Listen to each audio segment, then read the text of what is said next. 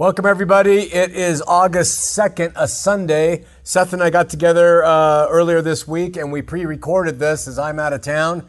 And uh, so just wanted to tell you that. Let's begin with a word of prayer. We'll get into our text, which is 1 Thessalonians chapter 4. We're going to pick it up at verse 3 and work through to verse 12. Just to let you know, after verse 12, 13 to the end of the chapter are awesome passages about the resurrection end times to the church then. That will be uh, aired uh, live for you on August 9th, Sunday, August 9th. So join us back live on that teaching because it's going to be really important. Let's pray. Lord, uh, come to you and thank you for your word that we can study it. Pray your spirit will be with us uh, as we grow and uh, consider what you have to say. Things I say wrong that are false, forgive me and uh, help us to just move forward. Bless Seth as he gets all the technical stuff right for this and help those believers who are watching from home and in the archives in Jesus' name. Amen. So last week we read in 1 Thessalonians 4 3 the following and talked quite a bit about it, especially in the Q&A, as Paul said to the believers then, For this is the will of God, even your sanctification, that you should abstain from fornication. And every one of you should know how to possess his vessel in sanctification and honor, not in the lust of compute, uh, compute, concupiscence, even as the Gentiles which know not God, that no man go beyond and defraud his brother in any manner, because that the Lord is the avenger of all such as we have forewarned you and testified. For God has not called us unto unclean, uncleanness, but unto holiness. He therefore that despises, despises this command which we have given, meaning, despises not man, uh, but God who has given unto us his Holy Spirit. So let's quickly rework through verses 3, uh, which we did cover last week, but I just feel the need to articulate a little bit more about that as we work through it.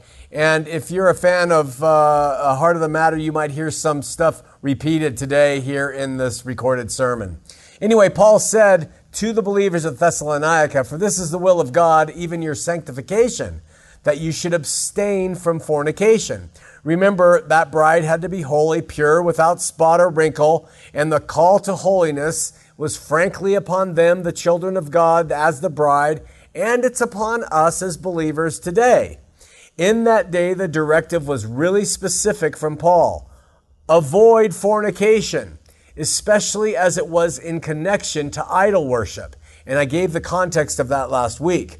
When you think about it, fornication, for instance, regular old sex with somebody else uh, in a Christian's life, is a form of idolatry. We talked about how uh, fornication is tied to idolatry in Scripture. And that in that day, last week, we talked about how this was uh, having sexual relations with temple prostitutes that Paul was specifically speaking about. But nevertheless, uh, sexual involvement with somebody that you shouldn't be having sexual relationships with is a form of idolatry when you think because God has said, I want you to abstain and avoid that type of thing, unless it's in the proper uh, setting. And um, to say, I'm not going to do that, I'm going to do what I want, is to say, I care more about this material person and my engagement with them than in my relationship with God and His desires for me. So the fact of the matter is, in reality, that our flesh, when we are involved in, in sins of the flesh, is stronger than our spirit.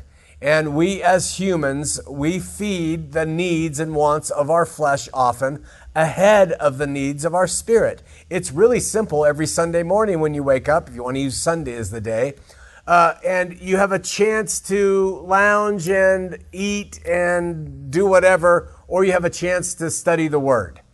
You know, feeding the spirit is not as often as enticing and fun as feeding the flesh. And so we are constantly faced with this dilemma as believers. By summarizing it down this way, that it's a, it's a, it's a conflict between spirit and flesh, it allows us to arrive at the antidote or the, or the um, um, solution to this problem that every human faces between flesh and spirit. The standard way that religion has gone about this war uh, is to condemn and criticize and judge people who are having sex. And they say, don't have sex. This is evil. You are bad. You need to be condemned. You need to be judged. And, and that's just the natural religious way to approach it. The demand for holiness of the saints then is uh, it's present in Scripture. You can't avoid it if you're a serious student of the Bible. And we talked about why this was the case in the early church because they were Jesus' bride. But the call to holiness remains a principle in the lives of sons and daughters today. And because that's the case, I suggest we need to revisit and examine what's the best method to approach getting people to understand the, the righteousness and holiness that God would love to be present in his sons and daughters. Uh, we know that religion chooses to look at the law. Thou shalt not, don't, do this, don't, don't. And we know that the religions use discipline and they will judge people and they will condemn them and they will discipline them and they will uh, use their own anger at times and disgust. I can't believe that they do that. Get out of our presence, right? You are unholy. And so I suggest that in this age, that there's a different method that should be incorporated into our lives as believers, and for a number of different reasons. But the primary method by which we as believers approach um, sin in our lives, what we call sin, uh, which I would just say, which is the primary way that we approach the flesh of our lives, is through lo- long suffering and through patience and kindness and mercy and, and love for each other, which is uh, the fruit of the Spirit, love. So, um, let's just put this to an example. Let's compare two ways that we can approach believers who are not living what we would call holy lives, sanctified lives, uh, the way that Scripture describes them. Uh, do we want to continue to approach them in the religious way, or do we want to approach them in a way that the Scripture describes that's often overlooked? And I support the latter. And I think that we should remove ourselves from the religious ways because of a number of reasons, which are, I will explain in a second. So, a congregate comes to a reverend or pastor or priest or bishop or somebody, and they make the uh, claim that they are fornicating with their neighbor, in an adulterous relationship, addicted to pornography, some sexual sin, which Paul has addressed here in his letter to the Corinthians. And depending on the denomination and frankly on the attitude and the heart of the pastor, uh, a number of things will be the result of this confession which the person has made. Uh, one, the automatic one, which is often the case, is they will say, that needs to stop. You need to stop that now, right? So, and, and what is that? We have a person who is spirit, and we have a person who is flesh, and they say, You need to stop that now.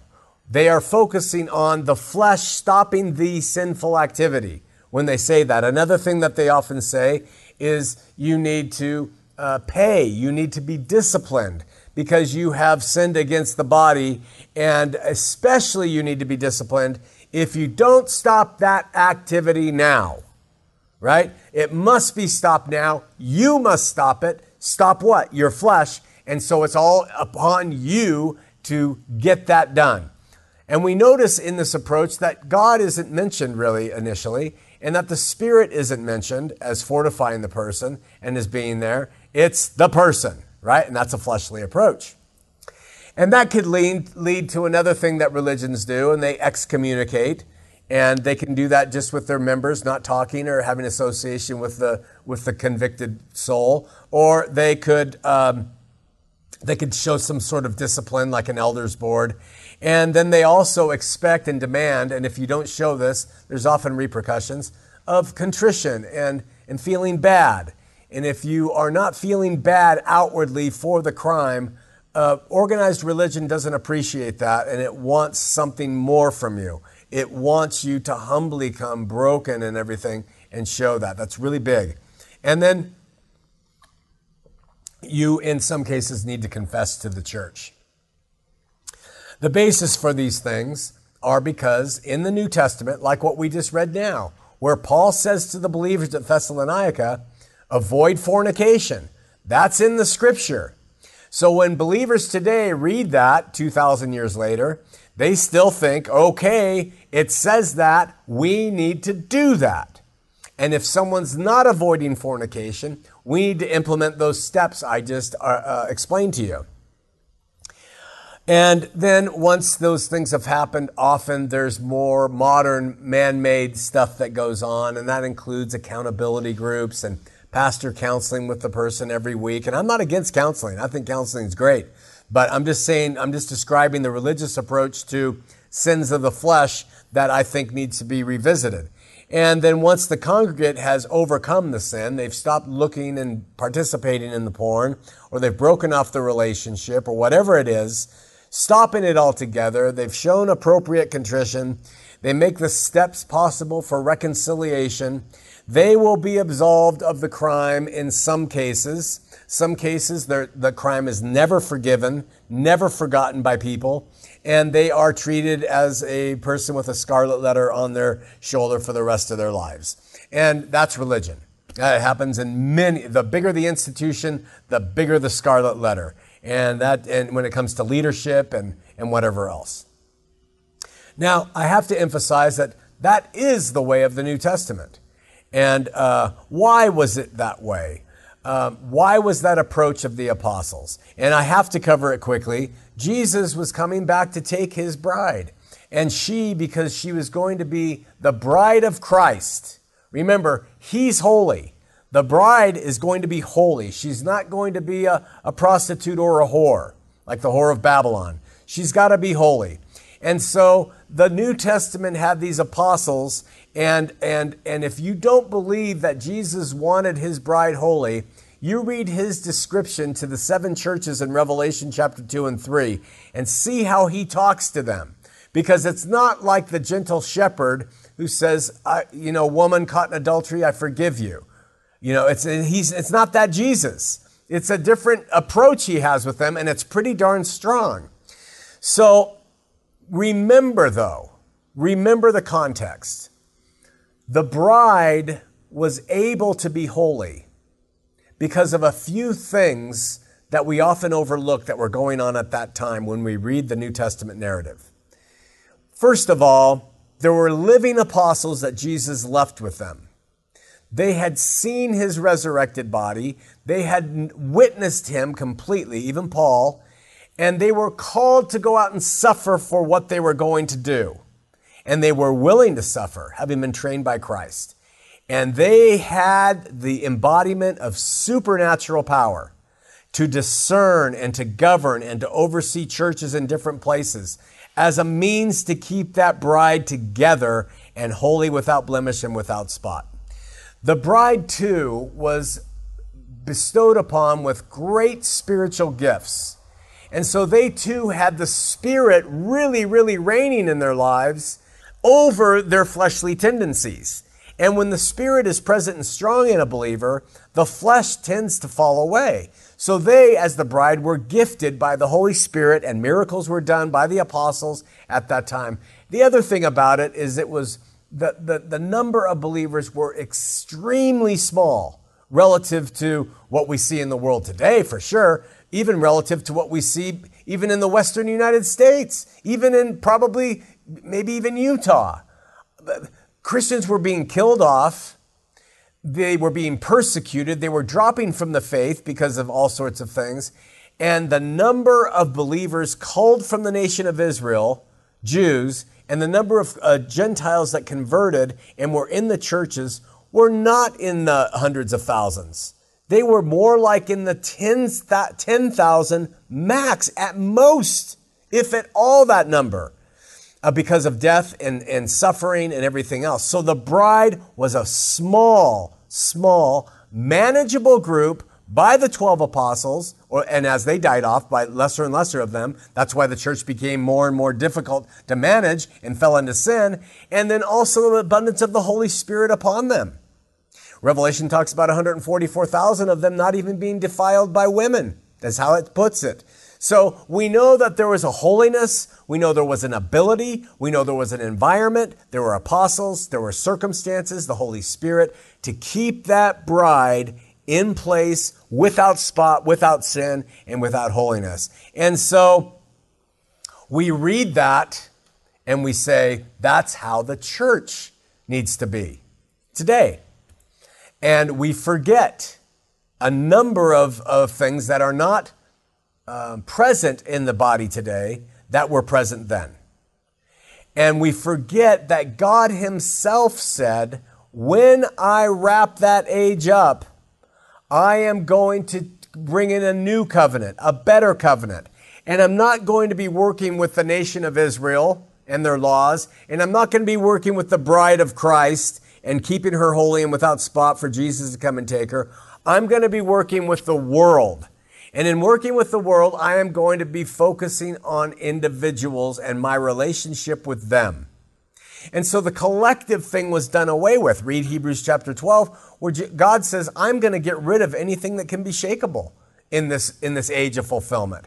I'm going to shake it to the dust and anything that can be shaken man made edifices, principles, priesthoods, demands, uh, corporations, whatever it is in the faith, whatever can be shakable, he says, I'm going to shake it down. So the only thing that remains is what cannot be shaken.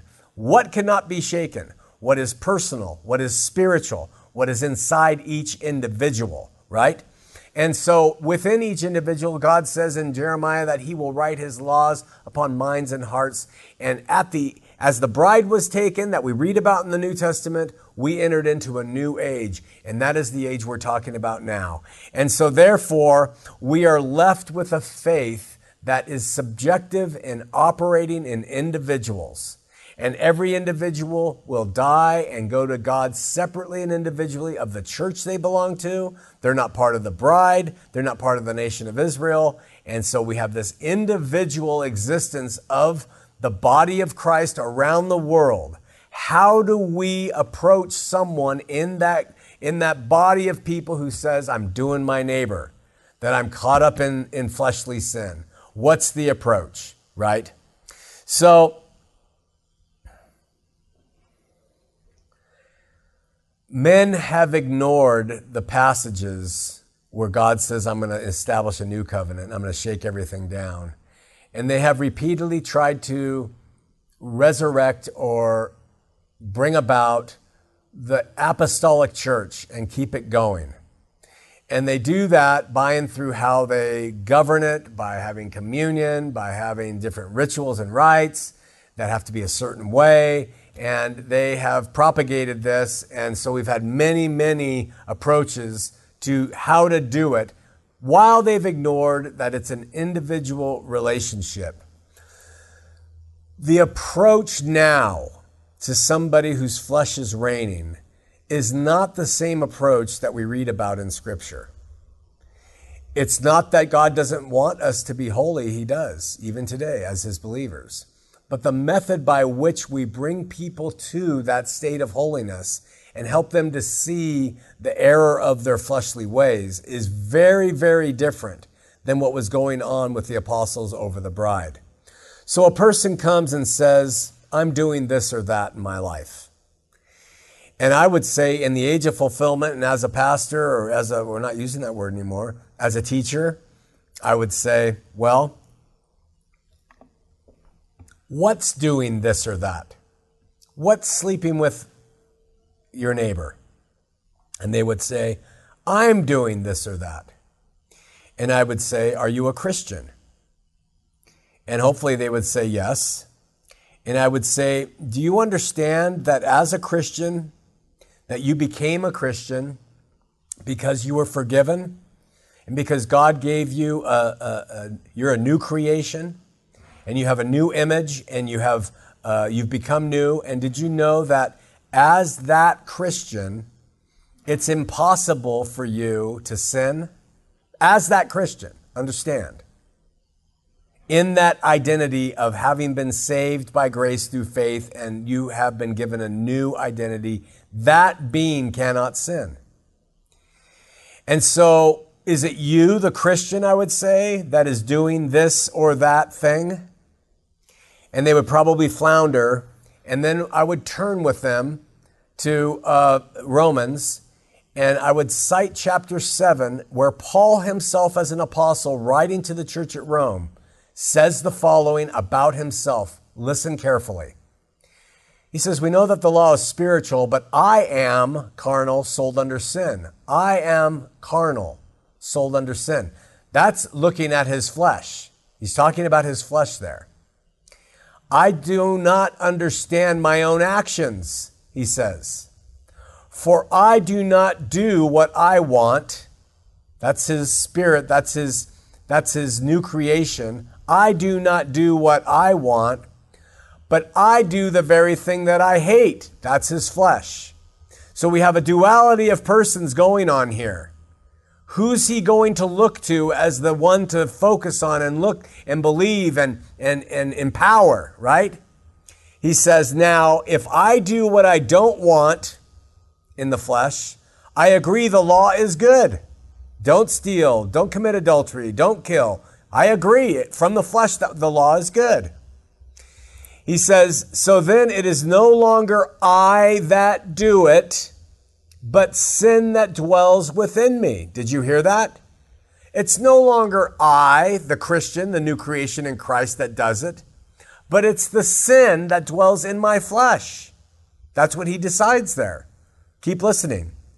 For I know that nothing good dwells within my, me, meaning he says that is my, in my flesh.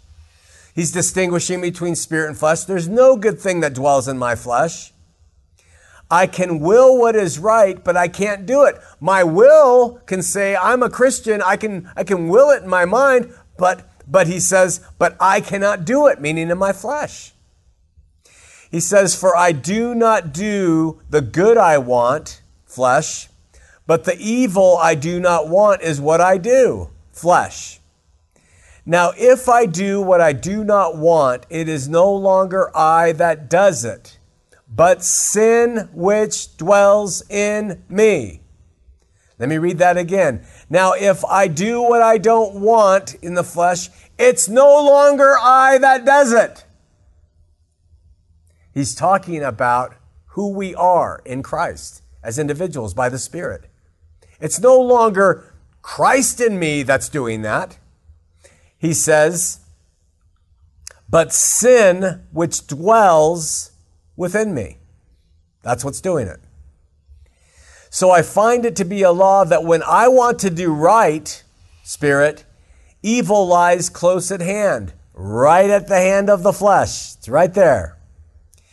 For I delight in the law of God in my innermost self, spirit.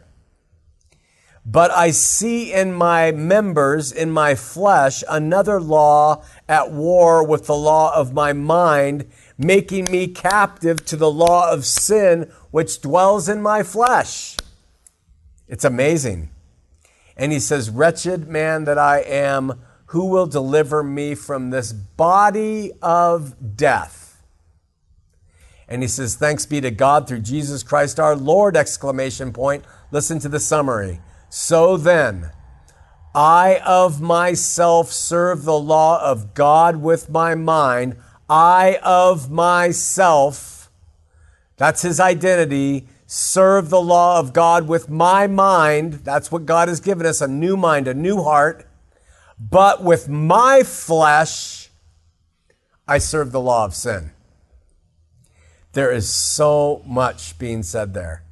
I would ask the person who's confessing of sin to me, so who or what is fornicating or sleeping with their neighbor or is watching porn? Who is it relative to what Paul said? And if they were listening, they would have to say, It's my flesh. And I would say, are you your flesh? Is that who you are? Are you that part of your existence that is gets sick, that gets fat, that is gets tooth decay, that could get cancer, that is going to take a last breath and is going to be put into a grave and is going to corrode any uh, to nothing but dust? Is that who you are? They would have to say no. That's not me. Well, then what, who are you? Well, I'm the, the being that's going to continue on. That's who I am.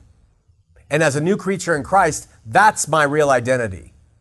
Not the covering of my new identity. That's just the covering. And this covering is no good, right? So we don't focus on the covering. We don't talk about the covering in, in terms of you got to do this, you've got to do that. We don't talk about that way, you see? So then I would say, well, who's fornicating? And they would say, my flesh. And I would say, are you your flesh?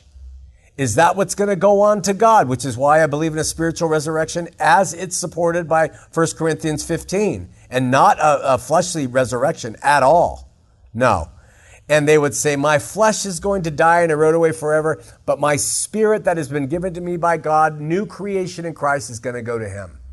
Oh, that's an important uh, revelation that we have, right? And then I would and and then I would say so. Then when you are having trouble with your flesh, when you're sinning, as we call it, when you're going and doing things with that body, what you're really saying here, Bill, Susan, is your flesh has overcome the new creation that God has given you. That's, that's the way to teach that. And, uh, and they would say, I suppose so. And then I'd have to make something really, really clear, which I want to make clear to you now. So when you say that you are doing this or that, I want you to understand that what you're really saying or should be saying is I have allowed my flesh, this thing that's going to die, this thing that's corrupt, to overtake my new creation. And I have allowed that to overshadow my heart and my mind and my new life and spirit. And that I would make them sort of repeat it. And I would have them say, I have allowed my flesh, which is my former person, which should be dead, which should be laid in the grave to reign over what Christ has given me by his grace, which is my new identity, which is who I really am. And with that, I would say, so then, what is the solution then? What's the solution between the disparity of what you would do, what you would like to do, what you would even will to do if possible, and what your flesh is doing? What's the solution? And they, and here's, this is key. They, in a religious sense, would say, I have to change. I have to really work hard. I've got to focus on overcoming my flesh. And if it's porn, they'll say, I need to take my computer and put it in a place where others can see it. And they would say, I need an accountability partner. I need to have a program on my computer where someone else can see if I've, if I've tuned into flesh uh, to looking at porn. And you know what that is? That's flesh managing flesh. It's called religion. And we rely on that and we think it's great. We think it's good. And, and, and there probably are some benefits to that. The military understands the benefits to it. The Mormons understand the benefits to flesh monitoring flesh. That's what they're all about. It's just flesh managing flesh. If they were in an adulterous affair, they'd say, I've got to just break it off, right? And, uh, but then they would add something important. They would say, I should repent. I should repent, all right? And I would stop them at that moment and I would say, Repentance means a change of mind. It means that you know what sin is and you don't want it to be part of your life. Like Paul, who says, Oh, wretched man that I am. What I want to do, I don't do. And what I do, I don't want to do. That's, he's repented. His mind says, I'm doing something wrong. That's the repentance. Now, if the Christian says, I think it's great that I'm having an adulterous affair and there's nothing wrong with it, then they need to repent. But I would question the Holy Spirit within them. Because when God is in you, Christ is giving you a new identity, we know already by the Spirit when we're going to, what we're doing, and, and the sins that we commit before we do them. So repentance isn't necessary. Your mind has already been changed. That's why you're confessing to the, uh, the, to the licentious behavior, is because you know that what you're doing is incorrect. Because God in you is going to make that very, very clear. You don't need a, a pastor or a bishop or anyone to tell you that. You know if you're a Christian, right? So then what do you do? You, you, if, if you, I would say, did you know that you were doing something wrong when you entered into the affair, when you did this with the person? And if they're honest, which I hope they would be, they would have to say, yeah, I knew, because we know.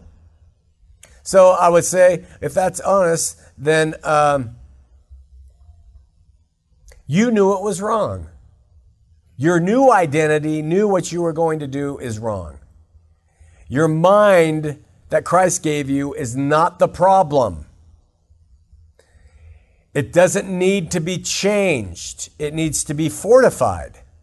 It needs to be fed, nourished, renewed. Uh, new perspective, right? But the, the word repent in that sense is not applicable to the Christian because they already know. The trouble, I would say, is that their flesh has convinced the, their, their, uh, their new person that it gets to do what it wants and it's okay. And uh, the flesh is operating in the way that the flesh always operates. So I would say, what does a Christian do? What is, oh, wretched man? What, what, what do I do? Oh, wretched man that I am, who shall save me? It's the same question every one of us have to come to. And if they're catching on, they would see and come to the conclusion that they need to fortify and feed the spirit, the new person. And they need to know that when the spirit is strong, the flesh is weak, and the spirit will overcome. And the spirit will cause them, with the mind that says, I don't want to do this, to walk away often. Paul didn't even admit that he walked away from his flesh. He says, Therefore, all I can say is, with my mind I will serve the law of God, with, with my flesh, the law of sin. He admitted that it was going to be in his life. And that's something I think is really important to understand as Christians. That we don't ever think we've got to the point where sin is out of our flesh. It will always sin. Always. It won't be mortified to the point because it is flesh. That's like saying a bear is never dangerous. You can get a bear to the point where it can juggle and, and do things, and you can trust it. You cannot trust a bear. A wild bear, a bear of any kind, will rip your head off someday when you think it's your best friend. Because it's a bear. Your flesh will always do what flesh does. So the solution is not fleshly focus, it's spirit focus. And that's a change between what we're reading in the New Testament from Paul to the uh, believers then and what is here today when the God is working with individuals. And it's that kind of counseling that we walk people through. I would also, just to let you know, suggest and let them know that because a flesh is always flesh and is always going to do evil, that because their flesh is doing a certain type of evil, doesn't mean that their flesh is, is more evil in the sense of in what God sees than others. What I mean by that is for some people, sexual sin is big. For some people, being mean and gossipy is big. For other people, getting revenge uh, and all the other crimes of the flesh are, are, are uh, big. Just because somebody has the fleshly sin of sexual sin does not mean that that they are in God's eyes worse than a person who has the uh, uh, fleshly sin of gossip and meanness. Flesh is flesh. We come to the table with different problems in it. I know people whose flesh uh, is homosexual. I know people whose flesh is murderous. I know people whose flesh is extremely hypersexual. I know people whose flesh is catered toward children. I know people whose flesh is uh, catered to gluttony and, and to drunkenness and to anger and whatever it is. Our flesh will do that. And that is what Christ came to do is, is give us a solution to that. Because if you war against it alone, it's just called religion and it's a nightmare. But that spirit, and I can, I can t- tell you in my own life, I did this because Mormonism could never remove the animal. The bear was always walking around. I just cut the hair off of it and put on a human mask and pretended like I was fixed. But the Mormon church could never fix the flesh because religion can't. But the spirit, when I received Christ by the roadside, and after a few years learned I have to feed that spirit, and nourish that spirit, and read his word and be tuned to the things of the spirit, the flesh began to naturally atrophy as the spirit grew stronger and stronger. I did my own self test on it, and I know that it works. So, in terms of just today counseling people, which I think is the same uh, advice Paul would have given people then, in addition to his apostolic leadership and the Spirit and commands, is go to God. Go to God as a believer. You are His with your flesh and say, I'm having issues. You can, you can say, I really like what I'm doing in my flesh. I'm enjoying this. In fact, the faith is really tiresome to me. It's not paying off. You can say anything to God because He is the creator of your new heart and your new mind, your new spirit. And so He is there and He's working with you. So get God in the mix. And then ultimately, you might begin to see that what's calling you to tell you that what you're doing is wrong needs to be fed and it needs to be nourished. And that comes by the washing of the word. And to hear the word, and through, of course, your own personal communications with God and whatever else you incorporate in to your life. Fellowship with other like minded believers is good. Fellowship with people who don't live by the flesh but live by the Spirit or try, that's good. Things like that and let feed the spirit. And I would tell them to relax. And I would tell them to remember that the, the sins of their flesh, which they are involved in at the moment, were paid for by Christ completely. And that that stuff's going to go to the grave. It should go to the grave now, uh, but not literally. And, uh, and then it would literally go to the grave ultimately and decay. And who they are, we're building that inner woman and that inner man. And uh, of course, you follow up and say, How are they doing and everything else.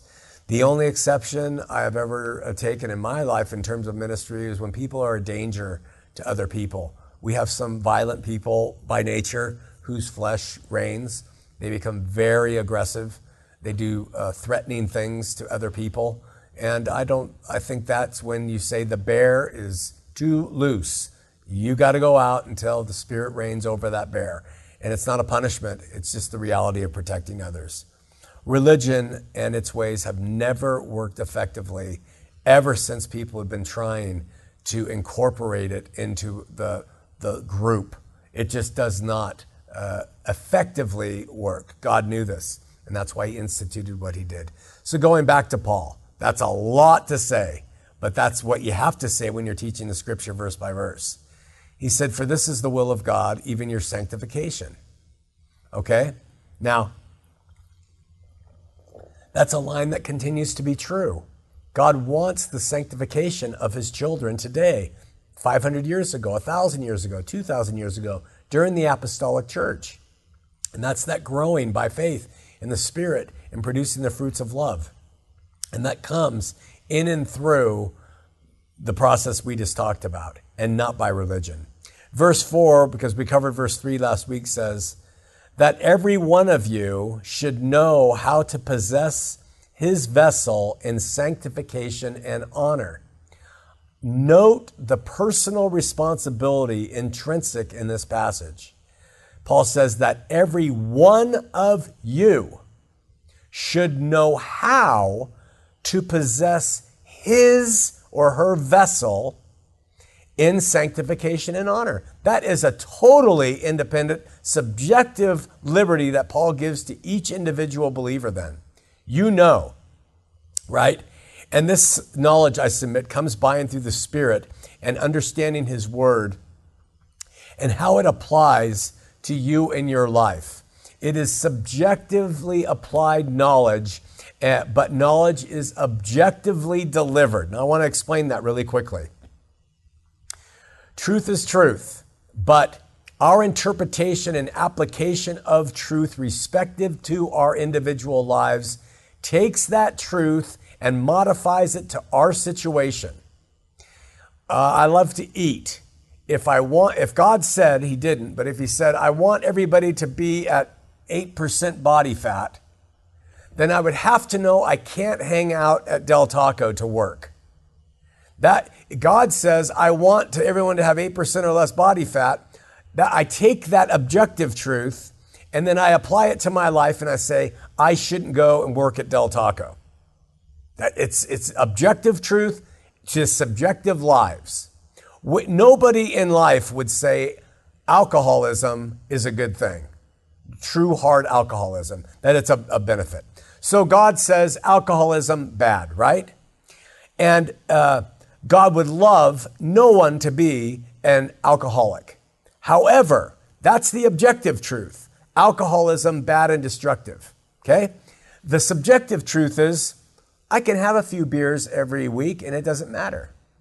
You see how that works? We do have his objective truths, you know, but we also have the subjective, it's on the two lane highway in our relationship with him. We have free will. He says, This is not good. You decide how it applies to you. And that's what Paul is saying there. He says, Every one of you should know how to possess in your vessel sanctification and honor. And so it becomes a subjective uh, decision on your part on how you want to do it. And I can't emphasize that enough. We discover in Paul's words the onus of every person to discover how to possess their vessel, meaning their bodies, their flesh, in sanctification and honor. But Paul adds the following as a means to narrow the field down, remember, to the bride. Not in the lust of, comp- I'm having trouble with that word today, concupiscence, even as the Gentiles which knew not God. Not in the lust of concupiscence, even as the Gentiles which knew not God. The term concupiscence is an old big word and it means not in longing for that which is forbidden not in concup the lusting of concupiscence. Okay? And he's warning them. Remember, it's mind over matter, literally. And he's telling them, don't do what the Gentiles do who don't know God and spend your time lusting for that which is forbidden, right?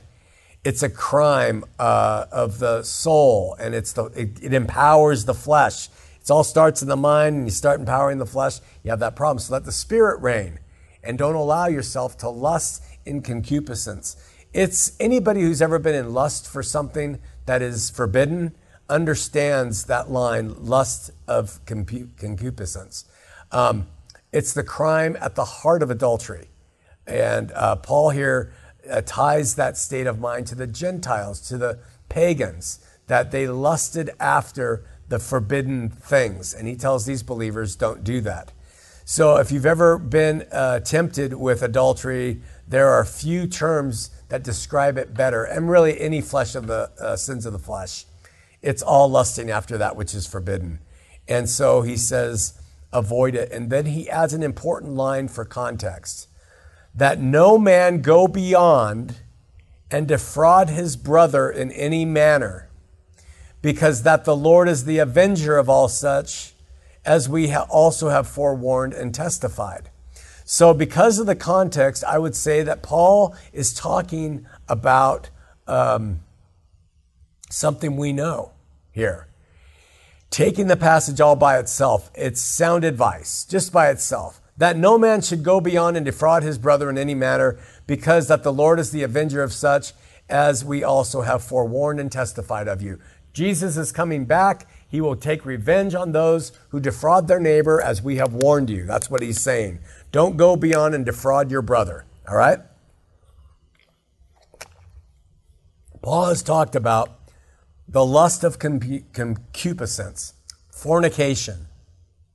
He's talked about the, the flesh here, and now he sort of summarizes it and he says, That no man goes and defrauds his brother in any matter. In any matter. He's been talking about sexual crimes, and now he says that no man defrauds his brother in any manner. I would say uh, uh, that, uh, and he adds, because the uh, Lord is the avenger of such, and we have forewarned you and testified. So the word avenger means he's the punisher.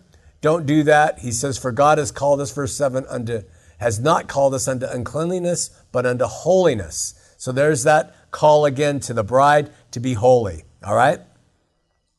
There's no getting around the fact that this was a call on their lives as Christians in that time, in that day. And as described, I submit that the call continues with the, on all believers. But perhaps a, a little explanation will help. to the nation of Israel, God would physically punish them for their sin. He would, he would have things happen to them as a nation. One of them could do something and the nation could suffer. So that's the big macro picture that we start off with in the Old Testament. All right? When we come to the New Testament, which is a bridge between the Old and the New Covenant, we have Jesus coming up and he wraps up the former age, and the response is uh, kind of hangs in the balance. And so they were promised protection if they walked in the faith and they avoided those sins. So the Old Testament, if you sin, you are going to have the avenger come upon you. In the New Testament, Jesus said, Look to me, have faith, and avoid those sins, and you will not have me come upon you. There was a faith and, and, and a control bit there. So it kind of bridges both in terms of what God was going to do to them. For the early nascent church, the setting for them was a balance uh, between what was and what was to come. What was the Old Testament, what was to come the New Testament. It merged. And then we have the, the other age that we live in now. So we have this merging going on.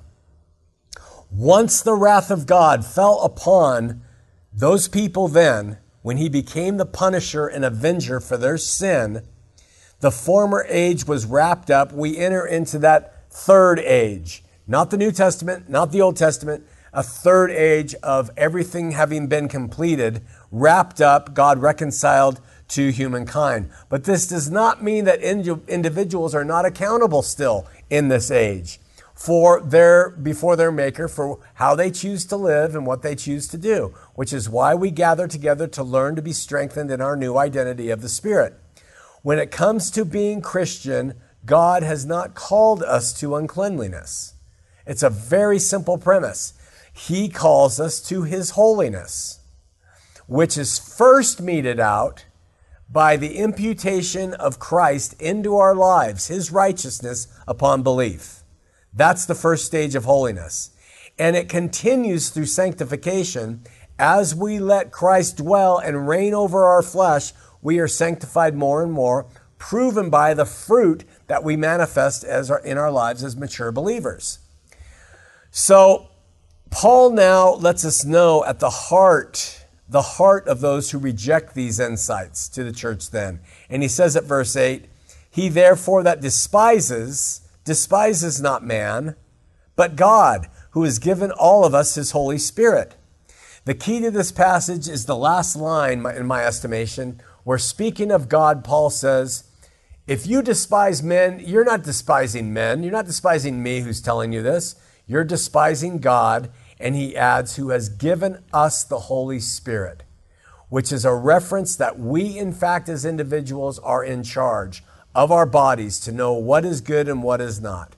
And so, there, if you're despising what I'm saying, you're not despising me, you're despising God.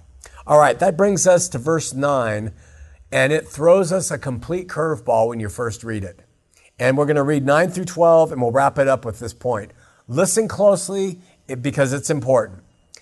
In verse 9 through 12, he says, But as touching brotherly love, you need not that I write unto you, for you yourselves are taught of God to love one another.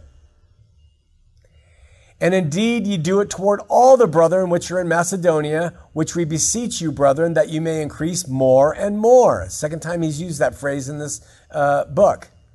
That you study to be quiet and do your own business and to work with your own hands as we commanded you, that you may walk honest toward them that are without, and that you may have lack of nothing. Now, go back with me. In uh, go back to uh, uh verse 12. But, he says, he has been warning them about fornication, the lust of concupiscence. He's been warning them about the flesh. He's been all over them on that, right? He says, I would, I don't want you to go and defraud your neighbor. I don't want you to go and defraud your brother, he says in those earlier passages. But now he says, but as touching brotherly love, you don't need me to write to you. For you yourselves are taught by God to love one another. What? He's just warning them about their flesh and what not to do toward their brother, not to defraud their brother. And then he says, but touching brotherly love, I don't even need to address it. That doesn't make sense if you just read it like that. If he, if you have brotherly love, you're not going to steal his wife. If you have brotherly love, uh, you, you, you are going to do what's good for your neighbor because he's your neighbor, he's your brother. So we have Paul on one hand warning against fornicating and defrauding a neighbor and living in concupiscence. and then we have him saying, but as terms of brotherly love, you guys are the best. That doesn't make any sense. If they were having struggles with fornication in the, in the flesh, he would have said, I condemn your brotherly love. You are not evidencing that love as a verb in your life. But that's not what he does he gives us two things that are in absolute contradiction to each other. Why? I couldn't find an answer, so I created one myself, and I think it's good. I really do. I think it, it I think it makes sense. He not only says that that you're doing good with brotherly love, he says, and you need and indeed do it toward all the brethren which are in Macedonia, but we beseech you, brethren, that you increase more and more. So here's my question. Why are they in need of instruction and direction to avoid lusting heavily for what is not theirs? It's coveting, really. And to avoid fornication, but and to and from defrauding their neighbor, their brother, it says. We've heard all that in the, in the passages we discovered. But they are filled, according to Paul, with brotherly love from God to the point that Paul does not need to even address the subject with them. How do you reconcile that? Here's the insight. In verses 3 through 6, Paul is addressing the brotherhood of man. He's saying, I would have you abstain from fornication, and I'm going to put in parentheses with the brotherhood of man. And I would have every vessel know to possess his vessel in sanctification, not in the lust of concupiscence, uh, which the Gentiles, which know not God, again, don't have lust toward the Gentile world out there, the brotherhood of man, those who are not Christian. That no man go beyond defraud his brother in any manner. He's talking there about the brotherhood of man. Your neighbor, anybody, non believer, do not defraud them because that the Lord is the avenger of such. Then conversely, Paul adds, but touching brotherly love, he's talking about believers. You need not that I write unto you, for you yourselves are taught of God to love one another of believers. And indeed, you do it toward all the brethren which are in Macedonia. But we beseech you, brethren, that you increase more and more. A person was so filled with brotherly love, they would never defile their neighbor. But these believers, Paul is saying, were filled with brotherly love to each other, believers in the faith and they would never defraud one another. But so he, but he's warning them in verses three on on through uh, six. He's warning them, but don't go get involved in desiring fornication and all those things with the outside world. That's that's how we can reconcile the, seemingly uh, contradictory statement.